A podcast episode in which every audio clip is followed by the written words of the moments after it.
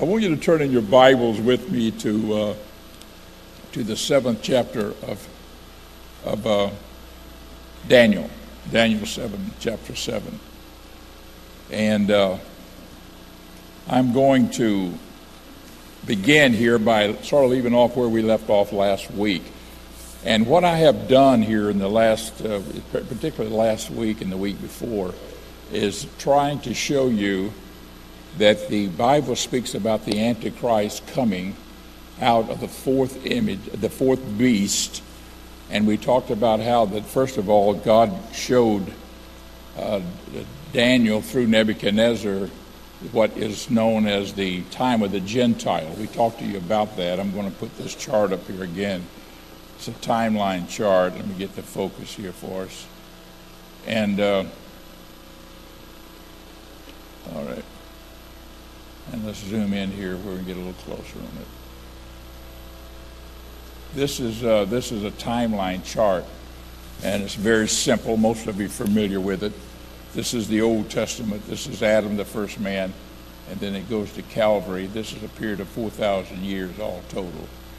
Uh, Abraham was in the middle here, and he was the first Jew. From here back, there's all Gentiles. From here over, there's Jews and Gentiles that existed. Moses was about 1,500 years before Christ. And uh, along about 600 years before Christ, uh, Israel, because of her sins, was captured by the Babylonians. God allowed it to happen. They were taken into captivity, which included people like Daniel, Shadrach, Meshach, Abednego, the three that's called the three Hebrew children, though they were not children, they were, they were men. They were cast into the uh, lake of, they were cast into the fire, and God did not allow it to burn them. Daniel was also cast into the lion's den at one time. But in, in overall, these men were highly regarded and respected by these Gentile kings. And started out with Nebuchadnezzar, finally, then it became uh, his son, and then another son, then another son, then a grandson by the name of Belshazzar. And uh, these men ruled until they were captured by a second. This whole period of time here is called the time of the Gentiles. This is Calvary, and then the church age we know to be right now around 2,000 years old.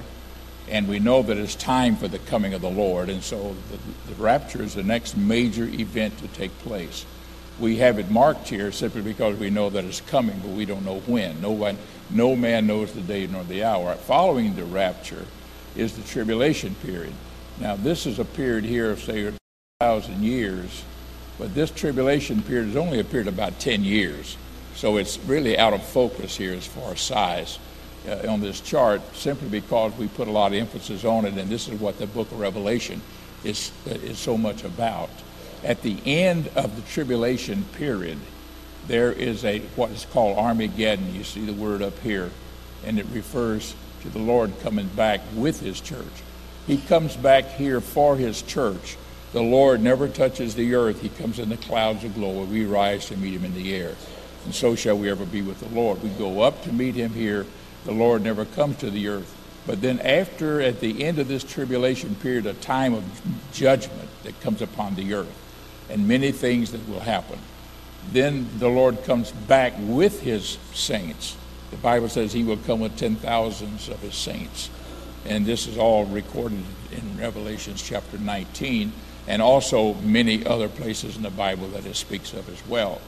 And uh, it, it, will all happen here at this point. At that time, at that time, uh, the uh, time of the Gentiles will have finished, and the end of this period of time, this period of time here, this time of the Gentiles, at the end of this period of time, uh, the Lord will establish Israel. And at the very end of this, this Gentile period of time, there's going to be the rise and the fall of the Antichrist. And the Bible talks a lot about that because that's what this all comes down to at the very end. Uh, this uh, period of time here, as we know from both uh, from both um, uh, Luke 21 and also uh, from uh, from Romans 11. It's called, it's called the time of the Gentiles. So I want to talk to you a little bit about this period of time involved here and how that the Lord has chosen then for this Antichrist to come at the very end and deal with a subject today that I've not talked to you about yet. And that is that when the Antichrist comes, he is going to persecute the saints. You say, the saints? Who are the saints? I thought the saints were all raptured in the church here. The church is raptured here. But during the tribulation period, God is going to turn back to Israel and they will become the saints of God as a nation or as a people. And all that is of Israel is not Israel. The word Israel means prince of God. Jacob's name was changed from Jacob to Israel. Jacob means supplanter or deceiver or schemer or uh, whatever you want to call him, a rascal. You know, that's the name Jacob. God changed his name from Jacob to, to Israel because Israel means a prince with God. So the Bible says that sometime he refers to some of the uh, descendants of uh, some Jews, he called them, uh, they called them sons of Jacob. Well, we all know what he means by that in the scriptures I'm talking about. It means they were just really not where they should be with God, but they were Jews. Then he calls for refers to others, all that is of Israel is not Israel. In other words, if they are of Israel, that's born of him, they're not necessarily sons of God. You understand what I'm saying here? So these are situations and conditions that will prevail, but in the end, God will have a people out of Israel. And I'm going to show you that by the help of the Lord here today because it begins to deal with it. The first place in the Bible that the Antichrist is mentioned is in chapter 7. And it is, it is the place where he talks about the four beasts that come up out of the sea. Daniel had a vision in the first year of Belshazzar king. This is Daniel 7 1. There were four beasts that came up out of the sea. I've already talked to you about it. One looked like a lion, one looked like a bear, one looked like a leopard. And then it says that there was a fourth beast that was dreadful. Verse 7, I'm reading here, 7 7. After this, in the night vision, and behold, a fourth beast, dreadful and terrible and strong exceedingly. And it had great iron, uh, had, it had fired and had and break in pieces and stand with the residue of it. And it was diverse from all the beasts that were before it. And it had ten horns. Ten horns. And those, those sort of coincide with that image that he saw of the man standing, the head of gold, breast, breast and arms of silver, belly and thighs of brass, Uh, and then finally legs of iron, and then the feet and the toes, the ten toes on the feet and so forth, and sort of line it with the ten horns here. Now look at verse 8. This is the first place, 7 8, that the Antichrist is mentioned in the Bible. I considered the horns, and behold, there came up among them another little horn Notice the word little horn. If you got your Bible, underline it. This is the first place that the Antichrist is mentioned, the little horn, before whom there were three of the first horns plucked up by the roots. And behold, in this horn were eyes like the eyes of a man, and a mouth speaking great things. And uh, goes on to talk more about him. Daniel, of course, wanted to know what all this meant. Look at verse 19. I'm saving time here by started jumping ahead and getting to the points. He said, Then I would know the truth. This is 719. I would know the truth of the fourth beast. Going to verse 20 very quickly. And of the ten horns that were in his head, and of the other. That's that little horn. Which came up, and before whom three fell, even that horn that had eyes and a mouth that spake very great things, whose look was more stout than his fellows I beheld, and the same horn made war with the saints and prevailed against them. Notice that. Now, this is what I want to talk to you about here today. Who were these saints? Where do they come from? So forth. Look at verse 25. And he spake, shall speak great words against the Most High, and wear out the saints of the Most High, and think to change times and laws, and they shall be given into his hand until a time and times and the dividing of a time. And I've mentioned to you before that this time is one year, times, plural, is two years, and dividing of a time is three and a half years. You will find this phrase used four times in the book of Daniel, from starting at this point and also uh, right on up through the end of Daniel, and also four times in the book of Revelation. Uh, this phrase, see the time, times, or half a time, or it's 42 months. which is again three and a half years, or it's 1,265 days or something like that, which again is three years, three and a half years. Always three and a half years, either mentioned in days or in months or as a period, as times, and so forth. So I'm just pointing this out to you. This is all brought out in the seventh chapter. And the thing about the seventh chapter is it comes out of the fourth beast, which is the Roman Empire, and the end of the Roman Empire. And that's Rome extended right on down to the end time that we're in today. I won't get into all the details about how the Rome extends itself. But then when you get in chapter 8, this is an interesting chapter. If you look in chapter 8 very quickly, Daniel, I'm just sort of reviewing here what we've already looked at.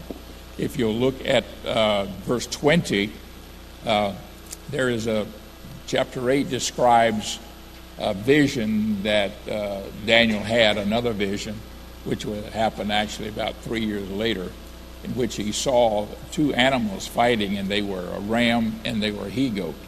The ram had two horns, and uh, the he goat uh, hit that ram and killed. It had one horn in the middle and one major horn. They call it a notable horn in the middle. It hit the ram, killed it, and overcame the ham, the, the ram, destroyed the ram, and so forth. Now, it gives the definition of the ram in this uh, 20th verse here of chapter 8. The ram which thou sawest having two horns are the kings of Media and Persia. So, Media Persia was that second empire. The Media Persians conquered the Babylonians. And then later, this is all history. And then later, that happened uh, 538, I think it was. It was not thinking it was 538 BC. And then the, uh, the second one here goes on to say here, verse 20, the ram which thou sawest uh, having two horns are the kings of the Media Persians in verse 21. And the rough goat is the king of Grecia, and the great horn that is between his eyes is the first king. And the rough goat here is, is Greece, and Greece conquered the Media Persian Empire in 330 BC, 330 BC, about 200 years later. And uh, then it says that, and the great horn that was between his eyes. Now, uh, this was Alexander the Great who led the Grecian Empire into all of the world, conquered the then known world. Most of you are familiar with that with history. Jumping back to verse 9 here in chapter 8 for just a moment. Stay with me on this. Chapter 8, verse 9 And out of one of them came forth a little horn. Let me read verse 8 so we can tie it all together. Verse 8 Therefore the he goat waxed very great, and when he was strong, the great horn was broken. That is, Alexander the Great died. He conquered. He conquered in uh, in uh, 330 uh, BC. He conquered the Medo-Persian Empire, and in 323 Alexander the Great died. He died just seven years after he conquered the world.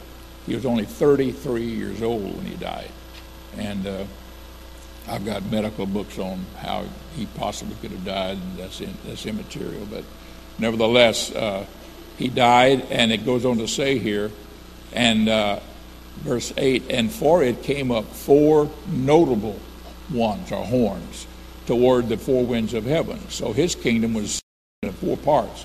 And out of one of them came forth a little horn. So you've got the little horn now coming out of one of these. And this is why this is so important and we've been talking about it because I've talked to you about what were these four parts that happened to him. And, uh, and it goes on to say here in verse 10, I'll read this and then I'll show you something on the map. And it waxed great even to the hosts of heaven, and it cast down some of the hosts and of the stars to the ground and stamped upon them.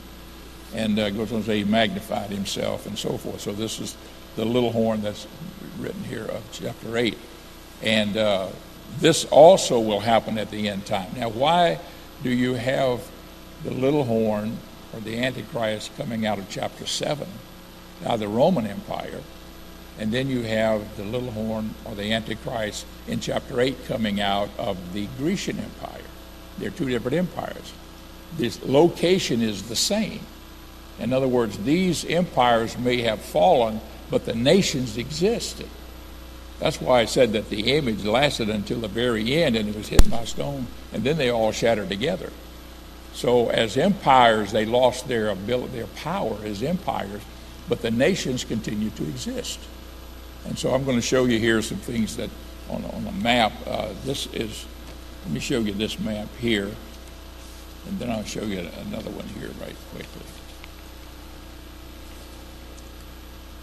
This is uh, this is a map of the sort of the Middle East, and uh, you could recognize uh, Italy by the boot. Sort of gives you a perspective.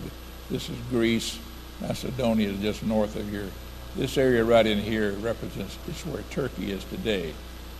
Uh, this is Saudi Arabia, all down in here. And uh, this is the land, this is the Tigris River, the Euphrates River. This is the beginning of all civilization right in here. And Ur right down here where Abraham was from. This is Palestine here, or Israel as we know it today. Now, Egypt is right here, and Syria is just north of Palestine right in here. And Syria is this area right in here. And then this is Iran over here as we know today. Back then it was called Persia. And the Media Persian Empire, the Medes are up here, the northern part, and Persia was all down in here. So they, together they were the Media Persian Empire. And uh, they had conquered all of this area here, all of it, crossing through here. And they had come over here and they had assaulted the Greeks and tried to overtake the Greeks, never could. Finally, Alexander the Great rose to power and he went from Greece and went down here and conquered everything along the way and finally defeated them. And then, whenever he had defeated all of it and conquered the whole then known world, he died. And his kingdom was broken up into four parts. Now, I've got a little homemade thing I put together here so you can understand. This is how he was broken up into four parts. The four, four generals took over his empire. This is showing you the same thing. Here's Italy again, right here. If you could uh, see the boot here, I got it somewhat hidden away here with this tape. This is Greece and Macedonia, where I've got the one. This is Turkey right here, where you see number two. And then this is three here is, is Syria, is, is here.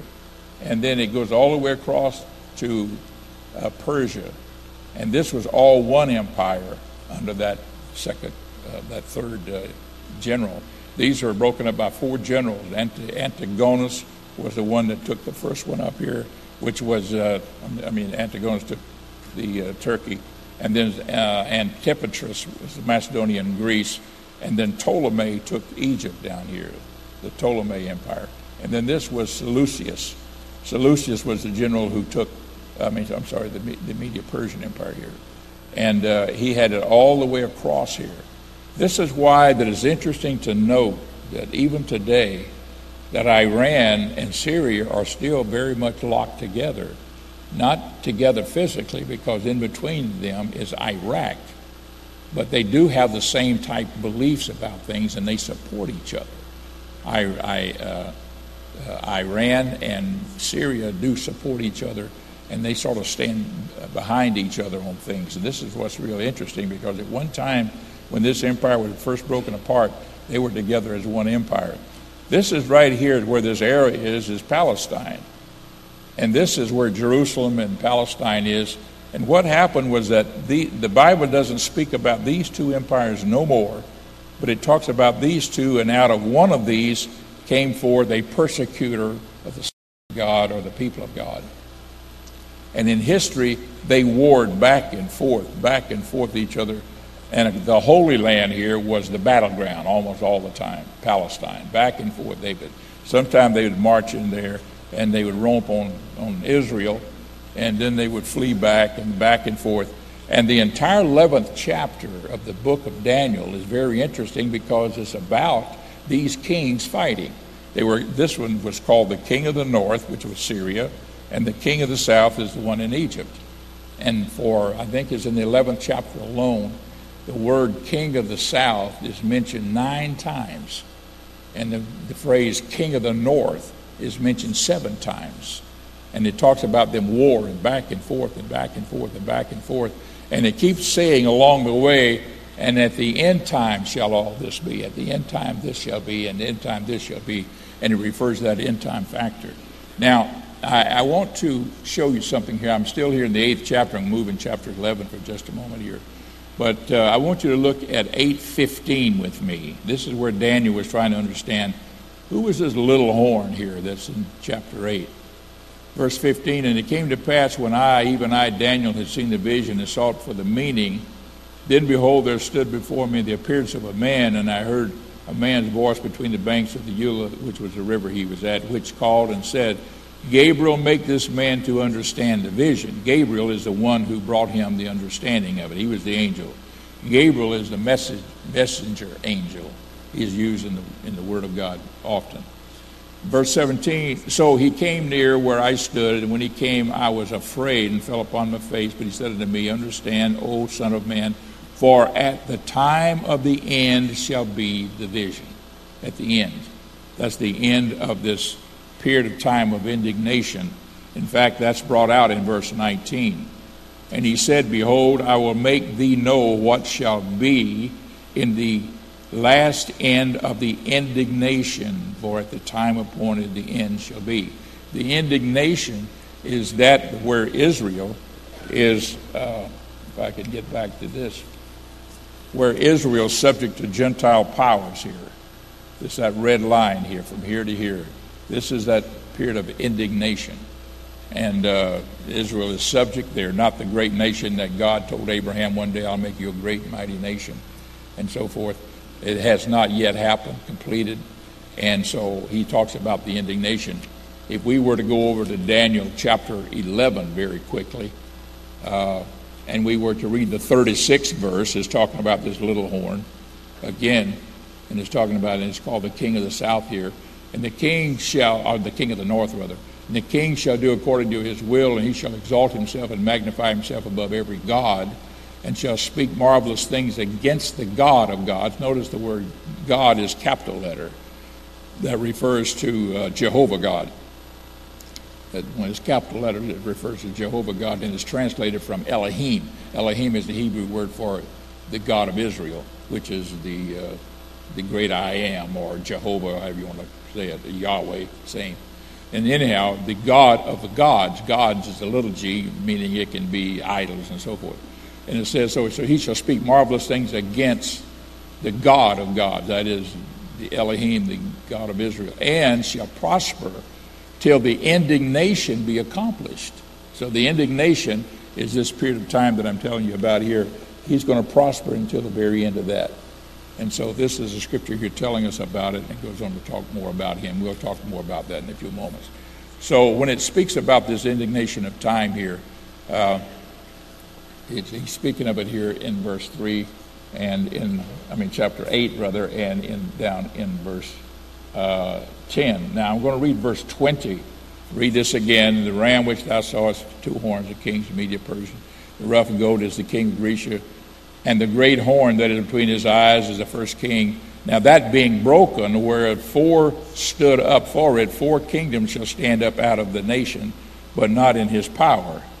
And that's what we had shown you here with this, with this map and so forth. Uh, but not in his power. I'm going to verse 23.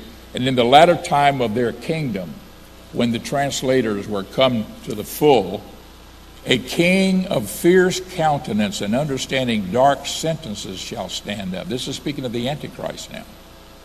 And his power shall be mighty, but not by his own power. And if we were to go to Revelations chapter 13, verse 2, we find out that it is the powers of Satan that give the Antichrist his power. And I won't go into that right now. But his power shall be mighty, verse 24, but not by his own power. He shall destroy wonderfully or amazingly or uh, just awesomely. He'll destroy and shall prosper and practice and shall destroy the mighty and the holy people. All right. So we're talking about the Antichrist coming against the people of God. And you say, Brother Myers, that the rapture's already happened then what people are this? Let me finish reading this and then I'm going to get into that with you. And it goes on to say, uh, and, uh, and by peace shall destroy many. He shall also stand up against the prince of pieces, the prince of princes, but he shall be broken without hand. And the vision of the evening and the morning, which was told, which is told, is true. Therefore, shut thou up the vision, for it shall be for many days. And then later on, when Daniel has a vision and has understanding of these things, again the angel Gabriel appears unto him and tells him that uh, he said, In the latter days, Daniel, this is going to be. And I'm just jumping over here to save time, Daniel chapter 11. So when you go to Daniel chapter 11 and verse 36, this is describing the Antichrist. Everybody still with me here. And uh, like I said, we had taken time to go through chapter 11. You don't want to hear all of this, the entire chapter 11. And that is that it would talk about the king of the north, king of the fight, south fighting until the king of the north then supersedes.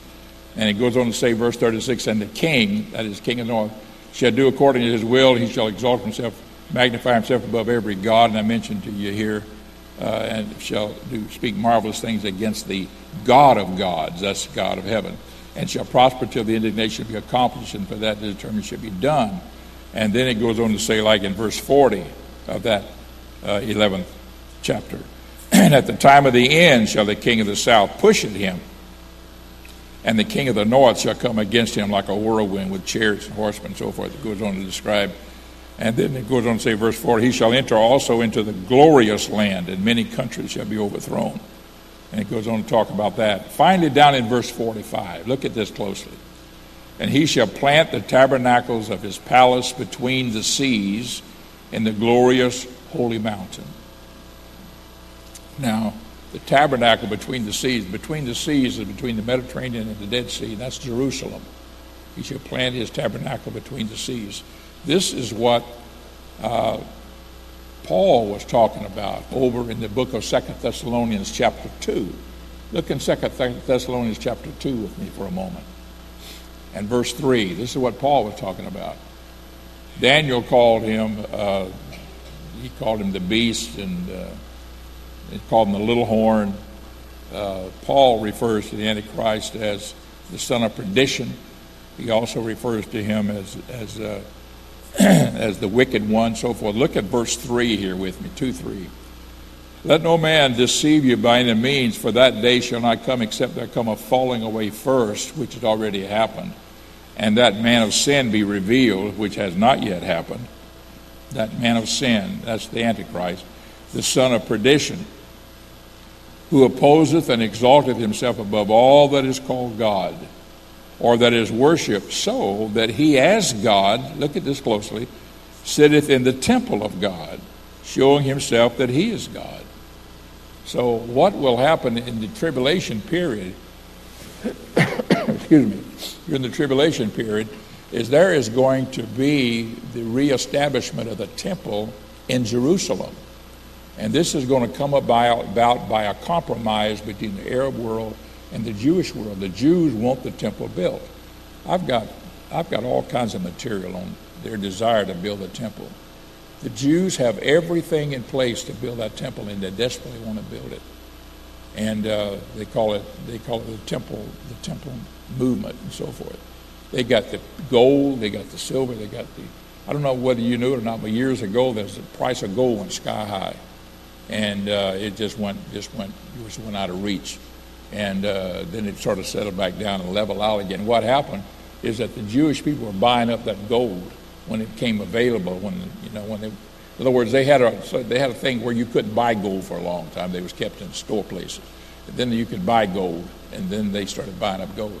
So the Jewish people have the gold, and they're able to make what is going to be in the temple out of gold, out of silver, and out of all these kind of things. They even have the heifers ready to be offered for sacrifices in order to cleanse the altar for them to offer the sacrifice. That's fulfilling Scripture. Uh, this is a very amazing thing. I was with a group of our ministers in Washington, D.C. here several years ago, and uh, we were all presbyters from different districts in Florida. About 300 of us, and uh, they had we spoke to the ambassador to the U.S. from Israel, and one of the men said to him, "When is the temple going to be built?" And boy, I tell you what, he was like throwing water in his face. He looked at us and blinked at our eyes, and he says, "You know about that?" And he said, "We said yes, we've studied that. We know about it." He said, "Well, there is definitely a movement in Israel to rebuild that temple. It is. When it's going to be, we don't know yet. But he said a lot of things are in place for it." And we heard that from He was, I don't think he was, he was the assistant to the ambassador, not the ambassador himself. But anyhow, it was a very interesting conversation that we had. And he was very surprised that we were even, we even knew that much about it. So I'm just trying to tell you here, folks, that we're coming down close to the end times. Some of these things are beginning to develop and shaping up. The reason is because that Israel wants to build a temple, but before it's all over with, the Antichrist is going to take it over. Now, let me uh, let me talk to you a little bit. I'm going to go to the book of Revelation here in a moment, but let me talk to you for a few moments here.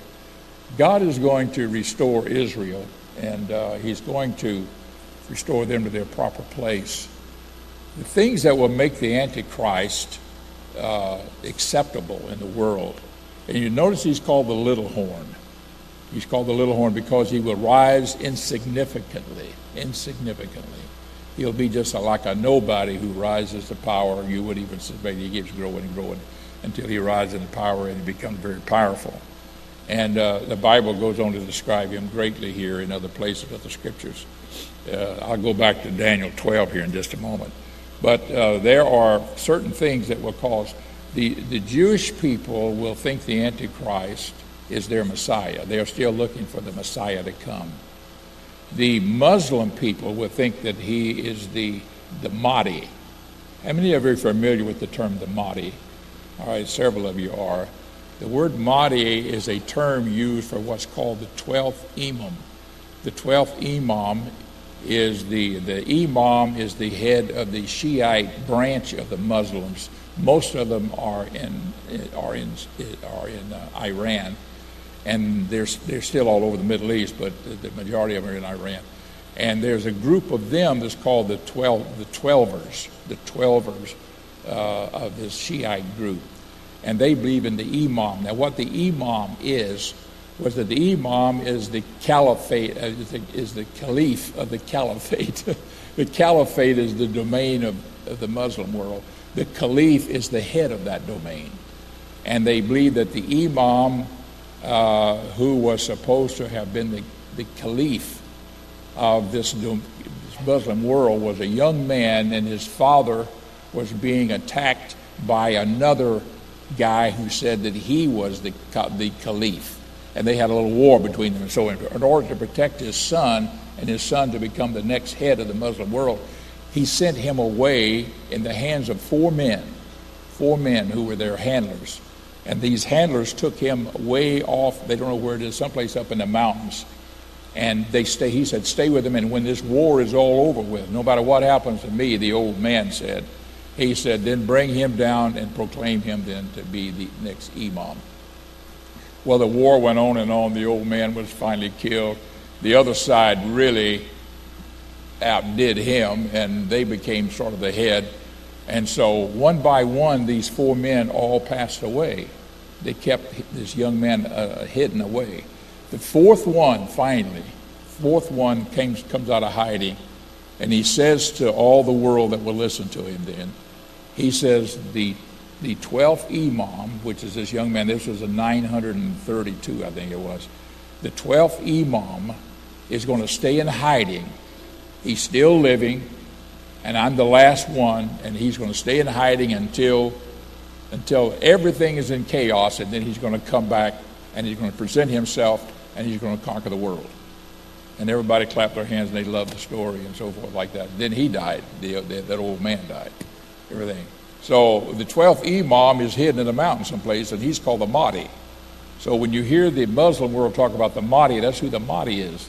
They think this guy's been alive since 900 and he's still alive someplace and he's just waiting for his time. They say that he will come forth when the world is really in chaos, upside down, when it was all trouble going on, he will come forth and bring it all together again.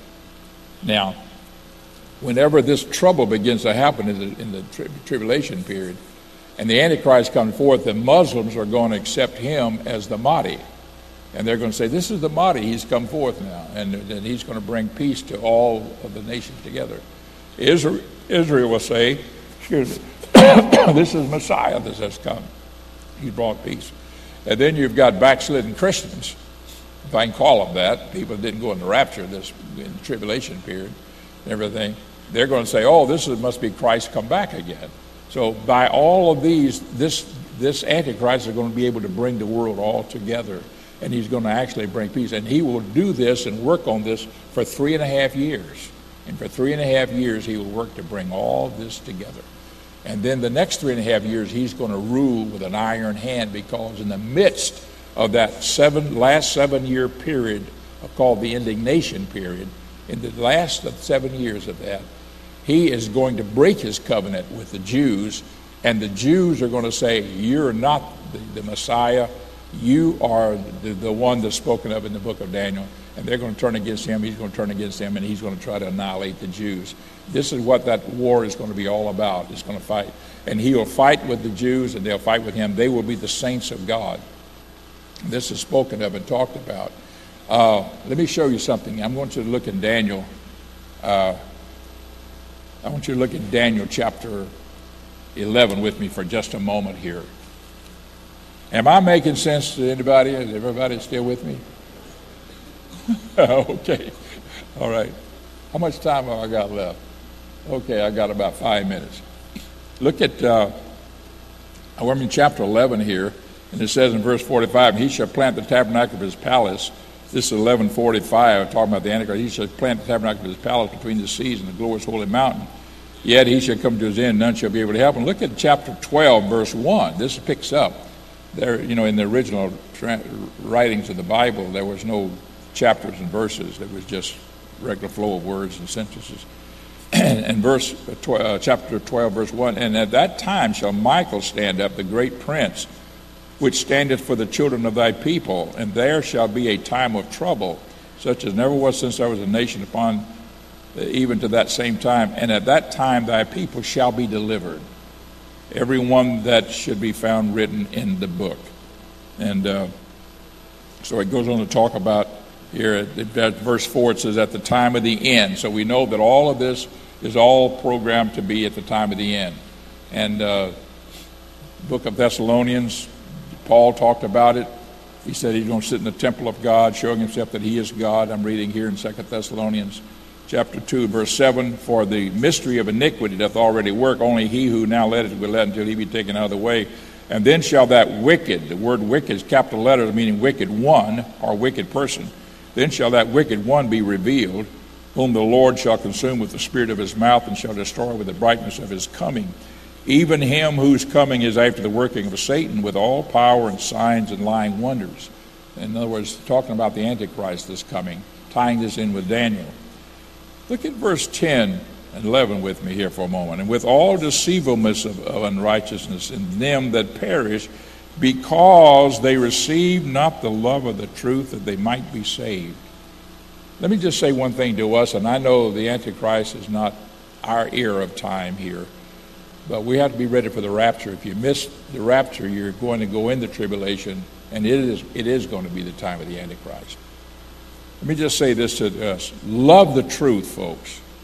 Notice that scripture here all deceivableness, unrighteousness in them that perish, because they received not the love of the truth that they might be saved.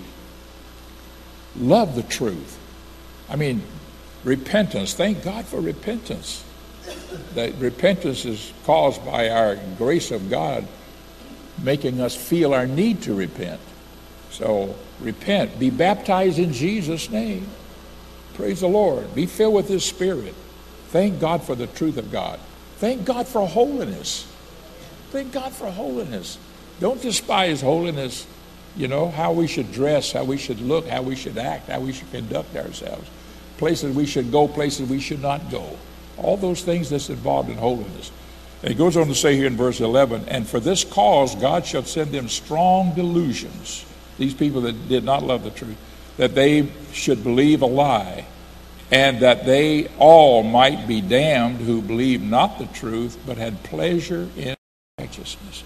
So I say to all of you here today who are God's people, and if you don't know the Lord fully, let me just say this you wouldn't be here if you didn't have some loving of, for God in your heart.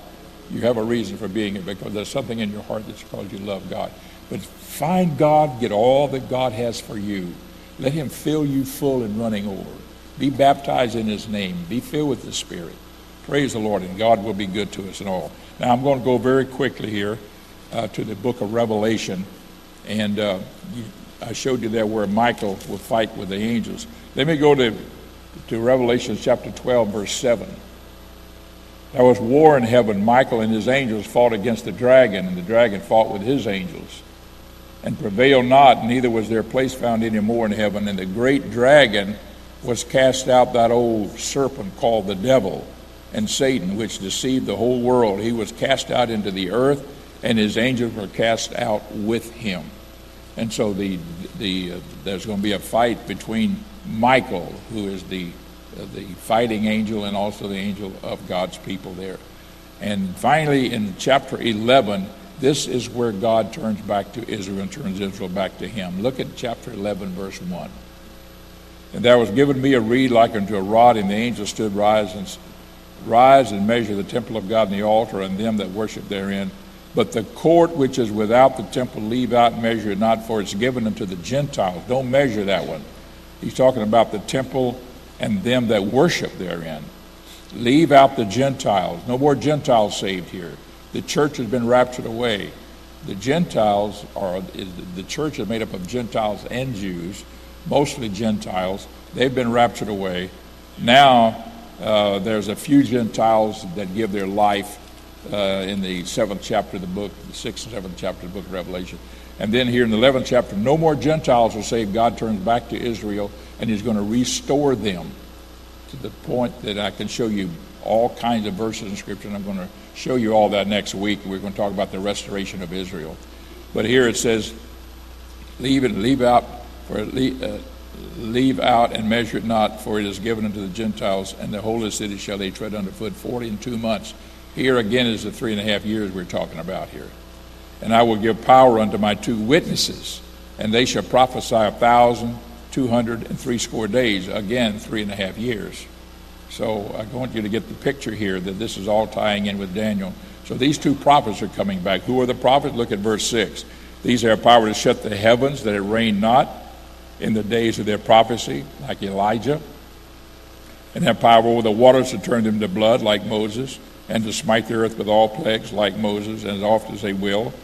And when they shall have finished there, this is Moses and Elijah who will come back. These were the two that were with Jesus on the Mount of Transfiguration whenever Peter, James, and John were there with him. And when they were shall have finished their testimony, their testimony is that you Jews, Jesus was your Messiah. He was your Messiah, and that's going to be their testimony. And they'll listen to Elijah and they'll listen to Moses when they know who they are, and they'll know who they are by the plagues that they will be able to perform.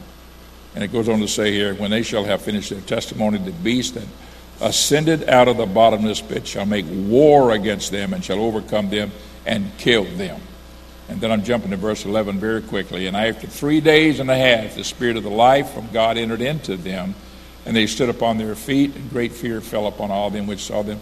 And they heard a great voice from heaven saying unto them, Come up hither. And they ascended up to heaven in a cloud, and their enemies beheld them.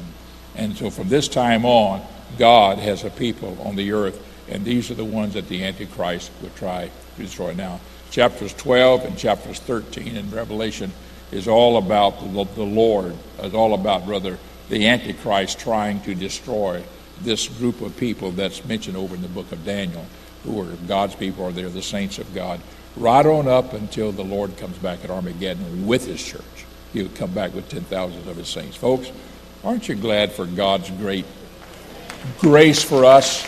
I'm going to show you next week the, how that Israel is going to be re- reestablished by the Lord. I'm going to give you scriptures on that, show you verses on it. And I'm also going to, you know, show you how that the Lord will give them the spirit of grace so that they can believe and they will believe Jesus was our Messiah and how they will react to that. Not, we got verses in Scripture to offer. That's all in the Bible. And uh, God's love for His people and for those that will come unto Him. God loves us all, and He we are saved by grace, and that through faith. But our faith is our response to His grace. We've got to respond to it. God, you loved us. I thank you for it. I praise you. I worship you for it. I glorify your name. Hallelujah. And once we get saved, keep on praising him till Jesus comes. Amen. One of these days we'll hear the trumpet sound. Let's all stand together and let's lift our hands and worship God. Magnify his name. Amen. Thank you, Jesus. God, we praise you. We worship you. We love you, God. We glorify the name of the Lord. You're great and greatly to be praised, God. Bless each and every one of us here today. Bless all of our classes and bless all of our services here this morning. In Jesus' name we pray. Amen.